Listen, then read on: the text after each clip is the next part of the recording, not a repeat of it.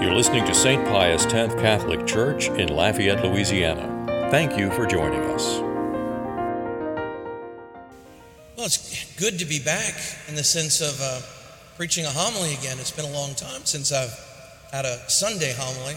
Uh, last week, of course, we had Father Wence, and two weeks before that, our deacons. And so it's been almost a month. And where we left off last time was with the thought of a, a, lifeguard, an image of a lifeguard, and we'll get to that in just a minute because I want to expound on that tonight in the sense of our discipleship. Today we're going to talk about discipleship again and what is the cost of discipleship. But Father Wence last week uh, did a wonderful job of maybe illustrating uh, the point of today, and that is uh, that the world's not going to love us. The world's not going to love us necessarily. And in his testimony, wonderful testimony, he spoke of the struggles that they have uh, in Nigeria, where the priests who go out and evangelize and other missionaries with them literally take their lives into their own hands. Literally do. And I wanted to thank you all for the generous response to him. The initial response, very generous. Uh, we'll have final numbers uh, later, uh, but we can continue to take contributions until the end of the month. So if you want to, I know some people who maybe weren't here uh, you can just drop it off at the office or put it in the offertory basket uh, and just mark it that it's for Father Wence, W E N C E, so that we know how to segregate it. And checks can be made to St. Pius and we'll get them to him. But in his testimony, he talked about that struggle, and I'd like to focus on that this morning. And we left off last time, uh, three weeks ago, uh, with the thought of perseverance, and we hear that again today in our second reading about persevering and running the race that lies before us. We'd say, well, if it's so easy, why would we have to persevere? Huh? Why would we have to persevere?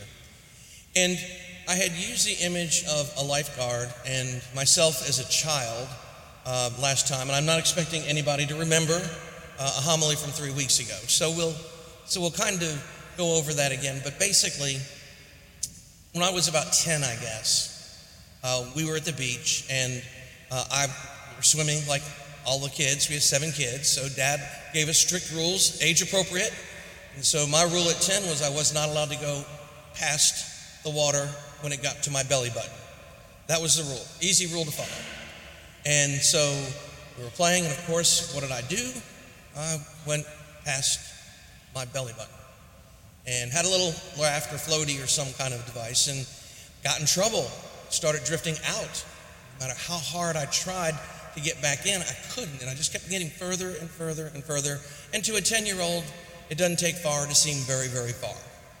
And so I'm sitting there thinking, okay, I'm in trouble. I'm in trouble. And tried myself, tried to do it myself, couldn't do it. Just kept on going back. Some kind of tide was pushing me out. And so finally I thought, well, okay, well, dad is really going to be mad and I'm in trouble. And so I looked for the lifeguard, of course and started waving to him. You know, I, I could see him on the beach and say, hey, come help, come help. And he didn't see me at first and took a little while and two hands, I think, did it. Got two hands. And of course, he was on his way, grabbed his little, uh, his floaty, so to speak, and headed out and came out and got me. And he talked about that image of lifeguard being, of course, Jesus and him coming to me to get me out of trouble. And so we talked about how a lifeguard has to work and what we have to do to help him work. And so I want to flesh out that beginning part because it goes to what we've been preaching about ever since the beginning of this liturgical year our, dispositions. And so he comes, and the first thing, are you okay? Right? Fine. Get off the raft. Well, I have to help you in. You got to get off the raft. I'll take care of it. I don't know. This raft has kept me pretty safe for a little while get off the raft. And so you trust and you get over your fear of getting off the raft. That's what we talked about last time specifically. Got off the raft. Then he says, Let me have you. Huh? Let me have you. And so, thinking, okay, let me have you. And what he wants you to do is don't do anything. Listen to what I say. Do what I say. Let me have you. Do what I say. And we kind of do that with children all the time, like in a pool. Come on, let me have you. Let me have you. Let me pick you up. Let me take care of you. Let me have you. And so he takes me and he says, Don't do anything. Go limp. Relax. Be not afraid, so to speak. Relax. And it's almost like you have died. You know, you just don't do anything. Just don't do anything. Let me help you. And then, of course, he takes you, and I don't know how they do it. I was trained as a lifeguard at one point, but usually there's an arm underneath, an arm up, keep your head above. And sometimes, we talked about this last time, the, the, circ, the, the, the way back to the shore, the promised land, is not always the way we think about it. He knows where those tides were. You know, he knows how to go around them, all those things. If a wave comes, he knows to tell me, put your head down, not up, which is counterintuitive. Sometimes the journey is not the easiest, and we'll talk about that again probably later in this year. But for now, we're looking at that dynamic. And that's why those three dispositions that we talked about are so important. Because in order for the lifeguard to do his job, I had to have those three dispositions. I had to know that I was in trouble and that I was helpless. I couldn't get myself out of it. I also had to know that I was not God. I was not the one who was going to fix it. Someone else was, the lifeguard, Christ. I was ungodly. And then I recognized I'm a sinner. I went out past my belly button. I disobeyed, and I needed to be obedient to Him in order to get back to where I was safe.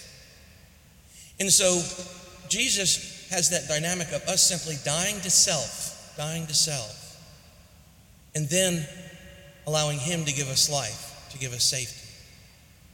Now, in looking at the cost of discipleship, we sometimes equate that with the worldly elements, and we'll talk about that in a minute. But the first cost of discipleship is ourselves. The first cost of discipleship is ourselves. We give ourselves to Him. We make an act of the will to give ourselves over to Him, to understand that we're helpless, to understand that we need Him, to understand we're not God, and to let Him give us the commands we need to listen to Him and to make it back to shore. And so we think of the cost of discipleship. Many people, I said, like I said, equate it with worldly things. I didn't do this, and so the world punished me for that because I wasn't in tune with the common culture or whatever it may be. But the first cost is us, where we simply go limp, so to speak, and allow Him to take us. Let me have you. That's what He wants. Christ wants us. And that's the first offering. And then after that, we've got to persevere in the journey, and that's where we get to our, our readings today. So we hear about Jeremiah uh, being stuck in the cistern. He couldn't get out of it himself. He needed not only God to help him, but he also needed God's helpers. You know, the three who went to help him get out of the cistern, or he would have died. And then our responsorial psalm, with beautiful song, just Lord, come to my aid. Lord, come to my aid. It should be uh, something that plays in the background of our mind all the time whenever we're living a life in Christ is that the Lord is coming to our aid. He's helping us to get to safety. And then in our second reading today, the letter to the Hebrews, as I mentioned, that we have to run the race that lies before us. It is a journey and is not always easy. But for the sake of the joy that lay before him, Jesus, he endured the cross, despising its shame and taken his seat at the right of the throne of God. And so we have a Savior who's walked that journey. Fully human, just like us, had all the same feelings, emotions, had all the same problems in many ways. And he did it, and so he's showing us how to do it. But for, on our end, we have to continue to think of our mission because if we look at our stations of the cross and we go through them, it's horrifying. I don't want that. I don't want that. We don't want suffering.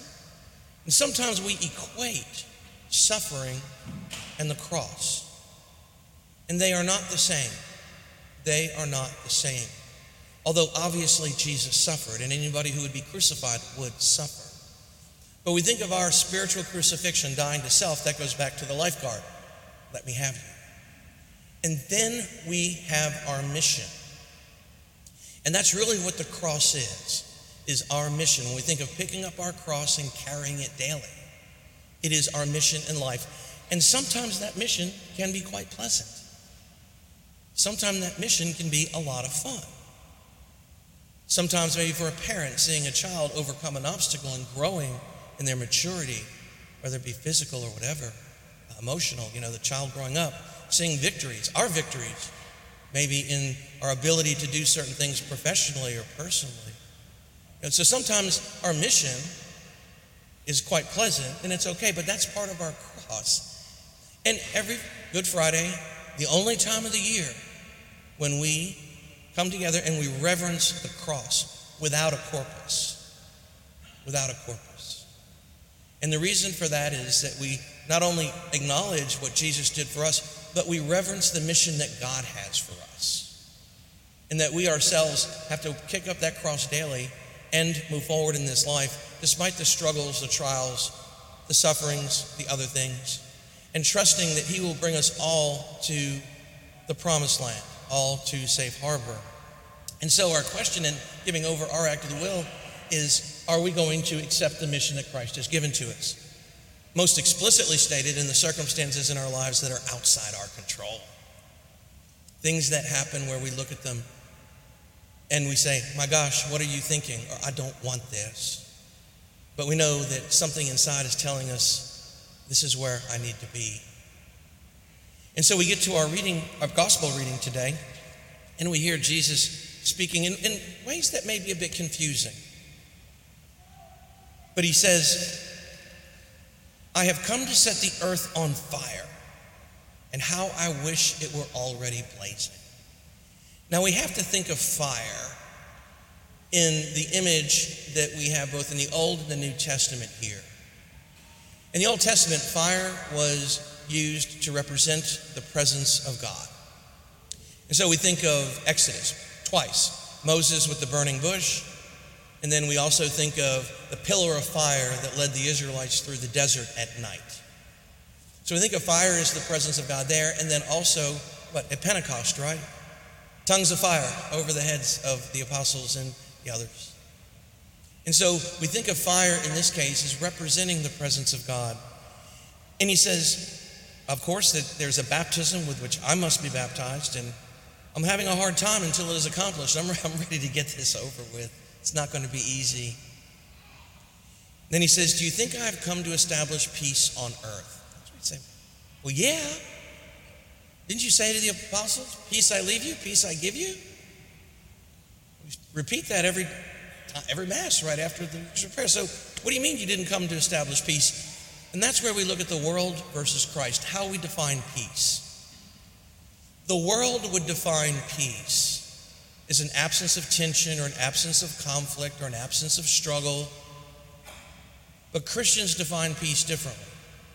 We define peace as the presence of Christ. And so, no matter what's going on in the world, no matter what things we're being hit with, no matter how overwhelming our life may seem sometimes, we can be at peace knowing of the presence of Christ to help us in our mission, to pick up our cross and carry it every day if we persevere. And so that's what Christ is talking about. And then he uses hyperbole about divisions and divisions within family. For the Israelites, family was the most important thing, the highest good, the highest good. So what he's saying is, my presence is more important even than that. It is number one. And you think of the different levels that we talk about. What are your values? And it was very common, you know, we'd say God, family, country, right? But God always first, because if we have a right relationship with God, everything else gets ordered correctly. It is the source of our ability to serve our family first and our country second. The ability to do that. And so, what Jesus here is saying is that I'm the priority, I'm number one. I'm the, God is the one with whom you need to make sure that you are in right relationship in your discipleship and in carrying your cross. And in that way, you will be able to persevere to the end, to run the race, and to do it successfully. And so, as we think of today's world, and actually, there's going to be a clash sometimes. The world will not agree with us. That happens. It's happened all throughout history. We kind of have a microcosm of that with St. Thomas More being in the news last week, right? Or probably this week as well. You know, but our values will remain the same and we will continue to move forward. But there's a disagreement on earthly teaching, worldly wisdom with a small w, versus God's wisdom with the capital W. And so there will be these conflicts at times, and we have to be ready and willing to do it. There are costs of discipleship. Sometimes we can't take a job because of certain moral aspects to it, particularly in the medical field. I had to deal with people like that. You know, you have the world, um, obviously, with the priesthood. Uh, I, I kind of hesitate to tell this, but it is kind of funny. But when I was in the seminary, uh, our rector asked me if I would be willing to do an interview with a group out of Los Angeles that was doing a documentary on seminarians. And I guess he thought I would be a good person to kind of explain a change from lawyer to priest. And I was very hesitant because I don't like doing interviews because they never end up with what I actually say in a way that's in proper context. I just, every time I do it, even if it makes me look good, it's not what I said. And that scares me because it could just as easily be something that's not good for me. But I got the phone call for the pre interview from the group in Los Angeles, and I did it, and they kept on asking me about celibacy. I mean, just on and on and on about celibacy. And it became clear to me that this was going to be kind of a hit piece. So, how could you give up the worldly value of having marriage and family? And that really wasn't even what they were asking, they were more uh, earthly about it. And so I'm sitting there listening and I'm trying to kind of direct them to conversion. And, and I finally, I just said, look, you know, I have, I've had to work with celibacy and figure it out and embrace it, and I have.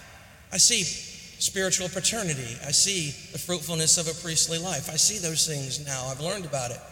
Said, if you want to know where the rubber hits the road, if you want to know where the challenge is, it's that 99% pay cut. That's where it is. That's where it is. You know, that's reality. And so, when the world is not going to have the same values we do, and we shouldn't expect it and it's okay. But we will have struggles, we'll have trials, and our cross, like I said, it's not always something that's negative, maybe something very pleasing and joyful. But the key is we remain with Christ in our presence. We give ourselves to Him, the first cost.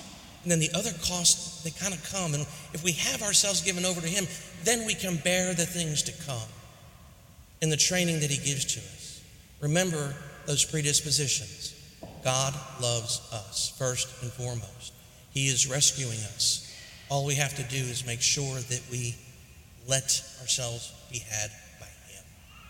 And if we do that, then discipleship can become very much a joy despite the struggles, trials, and sufferings.